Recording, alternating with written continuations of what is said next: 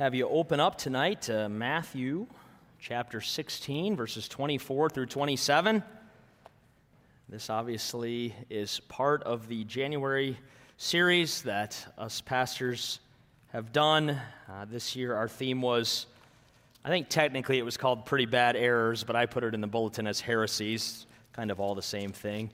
Uh, and, and I trust many of you have been blessed by that. I heard from the congregation of Rusk last week where I was. They enjoyed it so much, this series, and heard that tonight from some of you as well. And so we'll bring that to a completion this evening, uh, and we'll talk about the heresy uh, known as the prosperity uh, gospel, or the prosperity false gospel, as I call it. Our scripture passage, Matthew 16, verses 24 through 27, familiar words. Hear God's word. Then Jesus told his disciples, If anyone would come after me, let him deny himself and take up his cross and follow me. For whoever would save his life will lose it, but whoever loses his life for my sake will find it. For what will it profit a man if he gains the whole world and forfeits his soul? Or what shall a man give in return for his soul? For the Son of Man is going to come with his angels in the glory of his Father, and then he will repay each person according to what he has done. Thus far, the reading of God's word. Let's pray together and ask his blessing upon our study of it tonight. Father in heaven, we have heard your word read, and we look forward now to hearing your word preached. And Father, we do ask for your blessing upon the preached word tonight. Lord, may it go forth with accuracy, with clarity, with boldness and conviction, and may it be used by you to build your church and bless your people. It's in Jesus' name we pray. Amen. Dear congregation, I think many of you probably know this. Uh, the churches that I preached in the last few weeks perhaps did not, but the, the first church that I served uh, was called Prosper Christian Reformed Church. And uh, I'll, I'll, never forget what was said to me by a man who, who joined our church in my time there. Uh, he told me that for the longest time he avoided coming to our church because he just figured that it was one of those prosperity gospel churches. And of course, you know why he thought that. The church's name is Prosper. And in that man's mind, that put up a red flag. Now, the reason uh, that church is called Prosper is, I would say, the same reason that a church like Rusk uh, is called Rusk, or maybe Oakland uh, is called Oakland, because long ago, uh, the people who settled in that little part of the world gave that place that name. Now, the interesting thing about places like Rusk and Oakland and Prosper is that if it weren't for a church which still bears that name, most of those little places would kind of be lost to history. And so there's no town of Prosper, just as there's no town of Rusk and no town of Oakland. And so that man saw a church called Prosper Christian Reformed Church in the middle of a cornfield and he thought, well, certainly this is one of those prosperity gospel churches. Anyways, by God's grace, this man did eventually come to our church. I think it was kind of a last resort. He had tried a bunch of them around the area and wasn't happy. He's like, I guess I'll give it a whirl. Uh, he came to our church. Uh, he discovered that we were not, in fact, one of those prosperity gospel churches. He was educated on why the church was named as it was, and he happily joined. But the fact is, that man, with his question and concern, did identify a problem in the church today. And the problem is the prosperity gospel. Now, I trust you've heard that term before, the prosperity gospel. Sometimes it, it goes by different names, or I should say, over the last 30, 40 years or so, it's gone by different names. Uh, the health and wealth gospel uh, is another name given to this. The, the word of faith movement is another name given to this. Uh, name it and claim it theology uh, is another name given to this. But it's, it's all really the same thing. Those are all different terms which have been used throughout the years to describe this thing which is most often today called the prosperity gospel. Now, what is the prosperity gospel? Here's a definition. This one from Ligonier Ministries. The prosperity gospel is one of the most prominent false teaching movements of our day. Prosperity gospel preachers and televangelists have deceived multitudes around the world with a false gospel teaching and this, so this is what this is what the prosperity gospel teaches teaching that individuals who exercise true faith in Christ will surely attain physical, material, and financial prosperity in this life. I'll say that last part again. The prosperity gospel teaches that individuals who exercise true faith in Christ will surely attain physical, material, and financial prosperity in this life. So, the prosperity gospel, most simply, uh, is the teaching that if you faithfully serve Christ, you will be healthy and you will be wealthy. You will be prosperous. Things will go well for you. Now, is that true? Is that what Scripture teaches? You know the answer. The title of this sermon is The Prosperity False Gospel. Okay, there's no suspense here as if we're going to discover something we didn't think was true. All right? The prosperity gospel is very much a false gospel. Now, there are many passages of Scripture we could turn to to show that the prosperity gospel is a false gospel. There's much more that could be said about this false gospel and its various nuances. Uh, I think I could honestly preach for several weeks on this topic and on its various abuses of Scripture. But tonight we're simply turning to one passage of Scripture which by itself exposes the prosperity gospel for the false gospel it is. That passage is the one we read, Matthew 16, verses 24 through 27.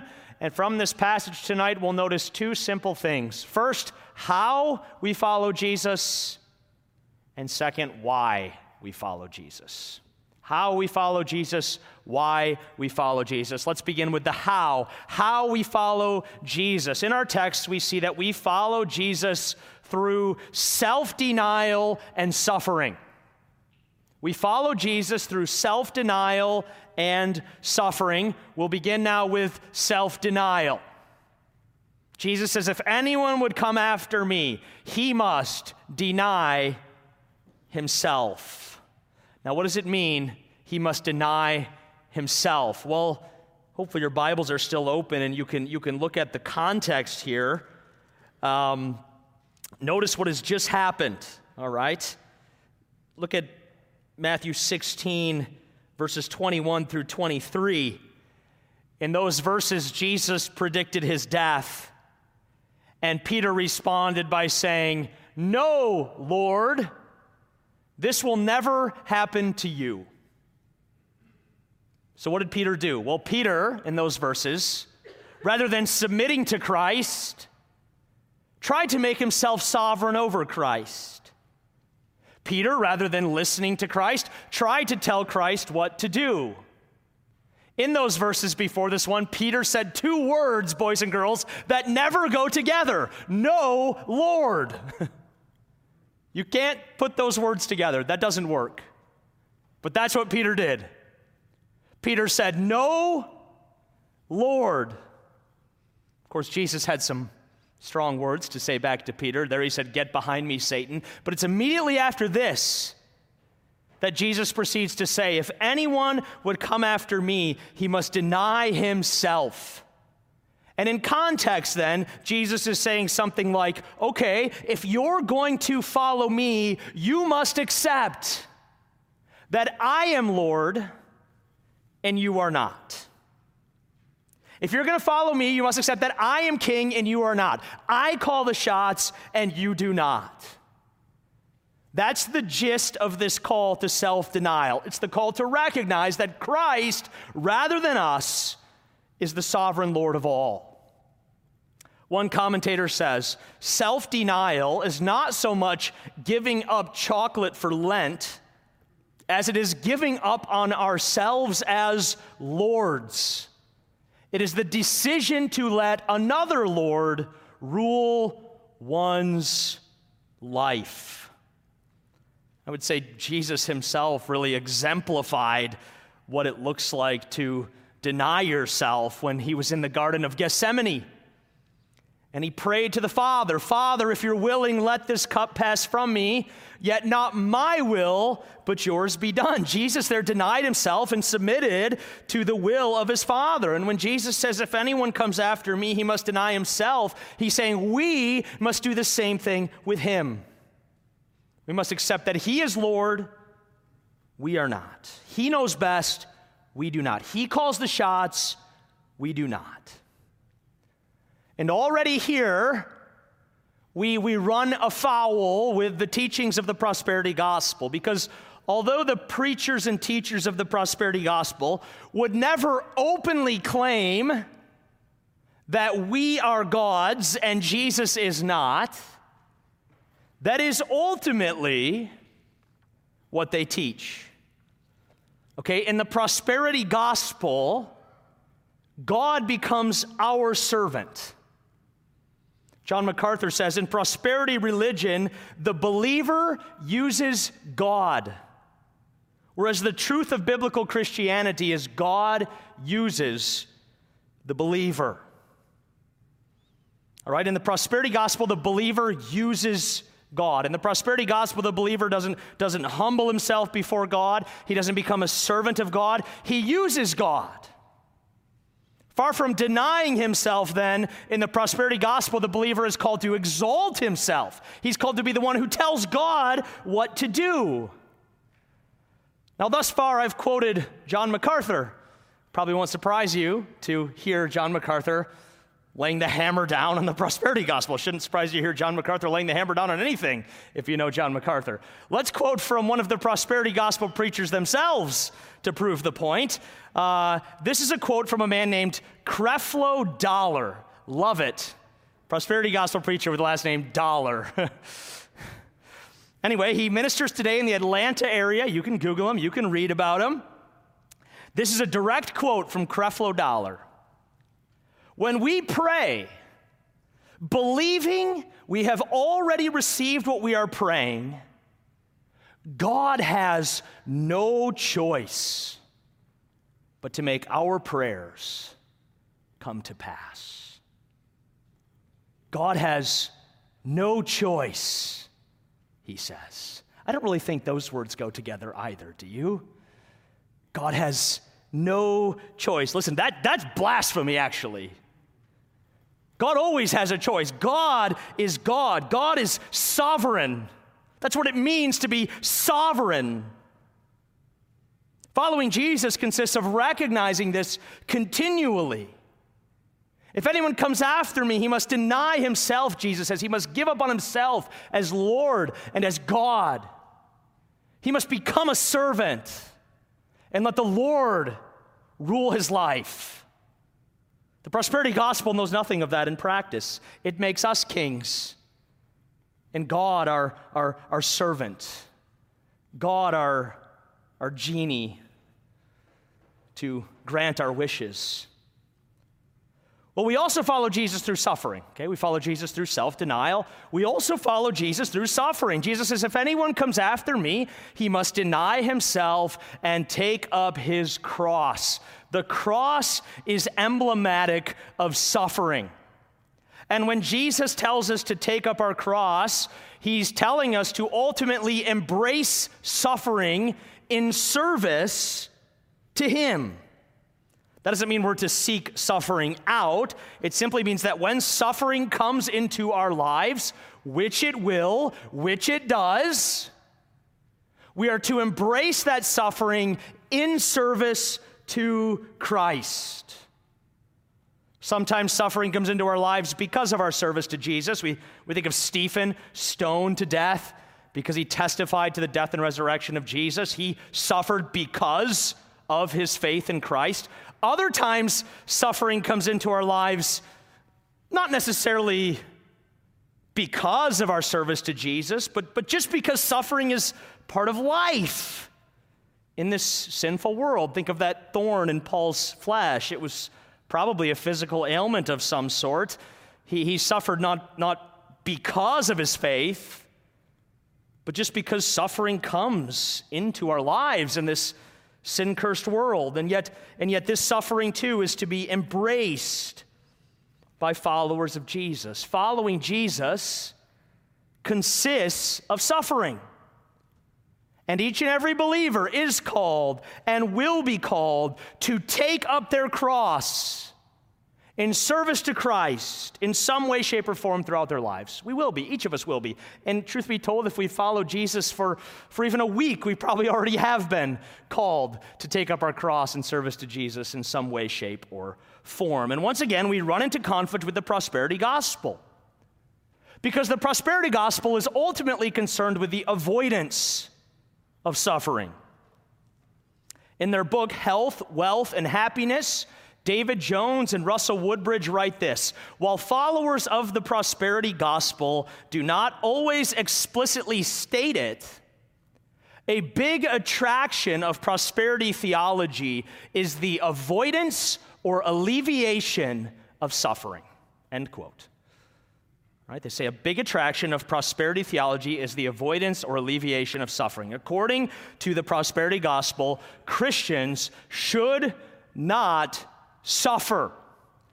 Now, I experienced the recklessness of this teaching firsthand a number of years ago.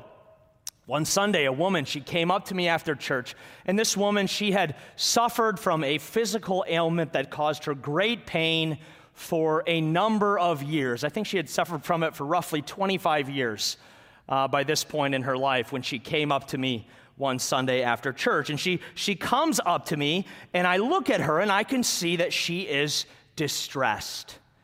And uh, she, she comes to me and she says, Pastor, can I talk to you? Yes, you can talk to me. What do you need? She says, I, I, My sister in law. My sister in law told me this weekend that the reason I haven't been healed is because I don't have enough faith. And with tears in her eyes, and this girl loves Jesus, she still loves Jesus. With tears in her eyes, she looks at me and she says, Is that true? I assured her that was not true. I reminded her how Scripture is abundantly clear that even the faithful suffer. And then I asked her, Where on earth did your sister in law get that unhelpful garbage theology? She said, I don't know. But I do know. I've since found out exactly where her sister in law got that unhelpful garbage theology. She got it from the prosperity gospel. Here's a quote from one of the most well known prosperity gospel preachers of our day. Who's heard of Joyce Meyer? Raise your hand. Last week I asked who listens to Joyce Meyer, and a couple people kept their hand up. I won't do that to you, but if you do, do not listen to her anymore, okay? You can listen to better people than Joyce Meyer. A lot of people in Christian Reformed churches listen to Joyce Meyer. Don't listen to Joyce Meyer. This is a quote from Joyce Meyer. Direct quote I have faith, for I am a believer. I believe I receive my healing. My faith makes me whole. The power that raised Christ from the dead is at work in me. My faith puts that power into active operation in my body. Disease has no choice. If healing does not occur, the problem is a person's lack of faith. End quote. There it is.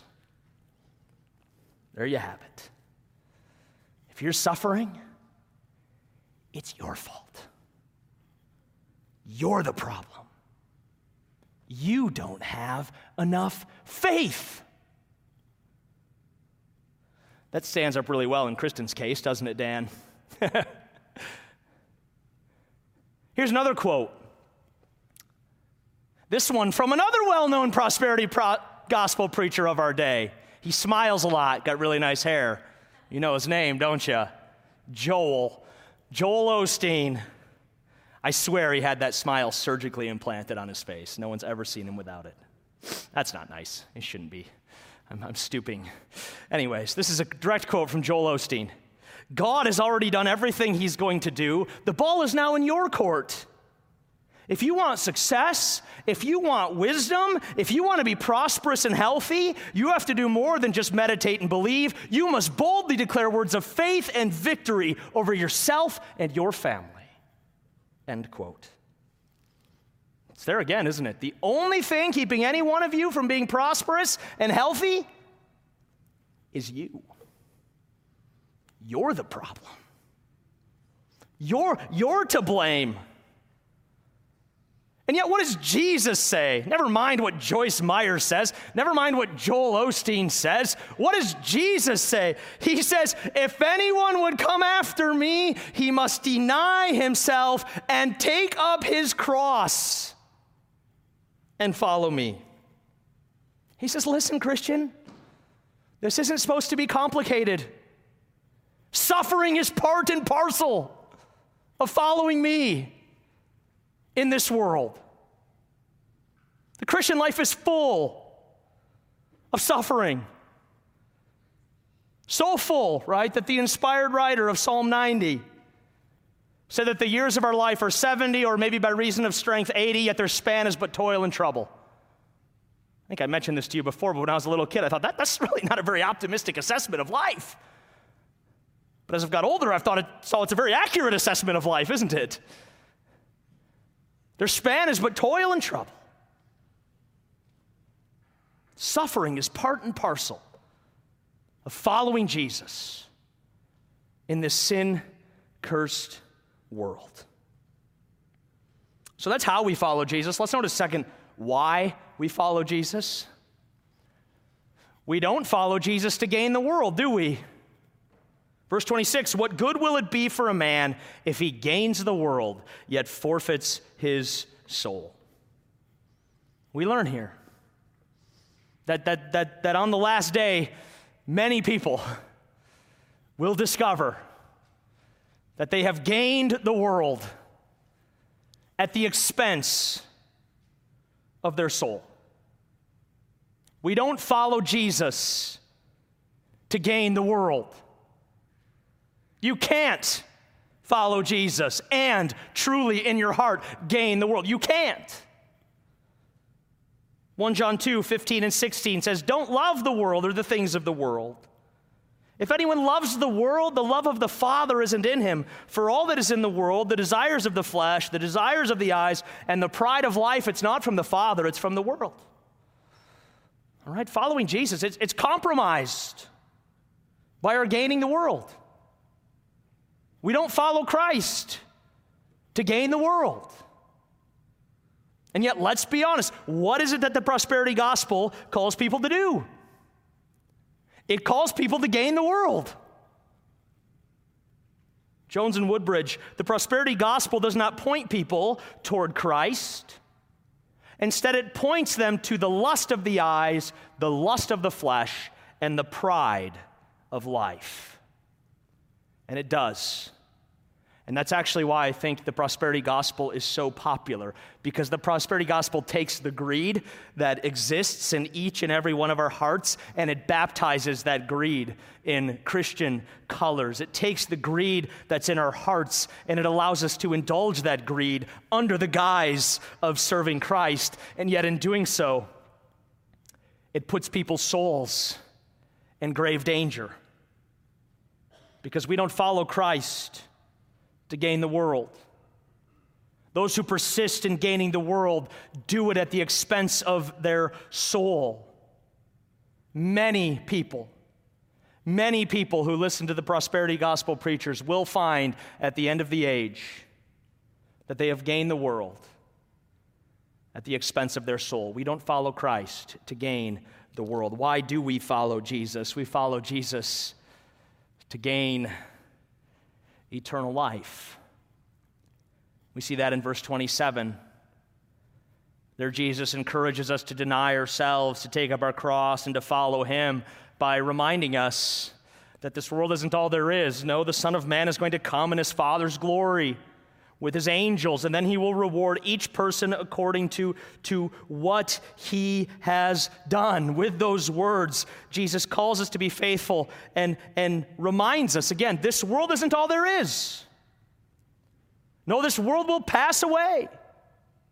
Christ will return. And when Christ returns, only those who have trusted in him for salvation, only those who have had his perfect righteousness credited to their account will be saved. Only those people will be taken into the joy and glory of heaven. That's why we follow Christ. So that being covered in his righteousness and united with him by faith will be taken into the joy and glory of heaven. That's what we look forward to, right? That's our hope.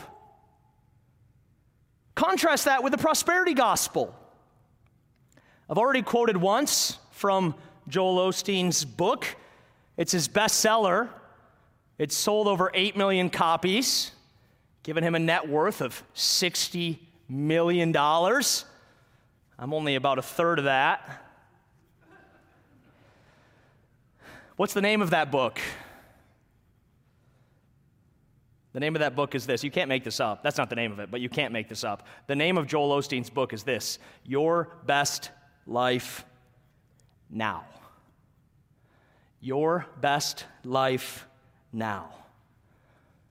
Let me ask Is that what Jesus offers you? Your best life now? Well, it's true that He offers you today a better life than you've ever had before. And it's most certainly true that He offers you today a far better life than you would have without Him. But does He offer you your best life now?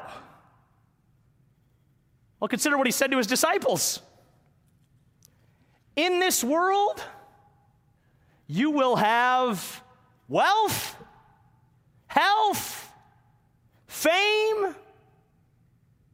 Nope trouble. Trouble. Consider what the Apostle Paul wrote to the Christians in Rome. I consider that our present sufferings are not worth comparing with the glory that will be revealed in us. Consider how John wraps up the Bible. Then I saw a new heaven and a new earth, for the first heaven and the first earth had passed away, and there was no longer any sea. I saw the holy city, the new Jerusalem, coming down out of heaven from God, prepared as a bride, beautifully dressed for her husband. And I heard a loud voice from the throne saying, Now the dwelling of God is with man. God will be with them, and he will be their God. He will wipe every tear from their eyes. There will be no more death, or mourning, or crying, or pain for the old order of things has passed away. Can't tell you how many times I've sat with families before a funeral and read that passage and said, Doesn't that sound good? Sounds a lot better than today, doesn't it? Yes, it does. The Bible's clear. Your best life as a follower of Christ is not now. Not at all not even close. Your best life is yet to come. That's why we follow Christ to gain eternal life. A couple weeks ago, it was probably, it was probably four or five weeks ago. Uh, I didn't ask him if I could use his name, but I'm just going to use it, and I don't think he'll care. I think it's a good story. Dale Meadema texted me on a Friday night, and uh, he had lost his second brother in the span of one week. And on Friday night, he sends me a text message. Very simple. He said, My brother passed away. He was failing for nearly a year. He was ready to go to his heavenly home. Of course, he was. He trusted in Jesus. He knew what Jesus had in store for him. But can you imagine if his brother had taken to heart the message of Joel Osteen? That his best life was now? That in that moment when he breathed his last, his best life had actually passed him by? That would be wretched. That'd be pitiful. That'd be devastating. That's the lousy hope the prosperity gospel offers. Thanks be to God. It is a false gospel. Let's pray.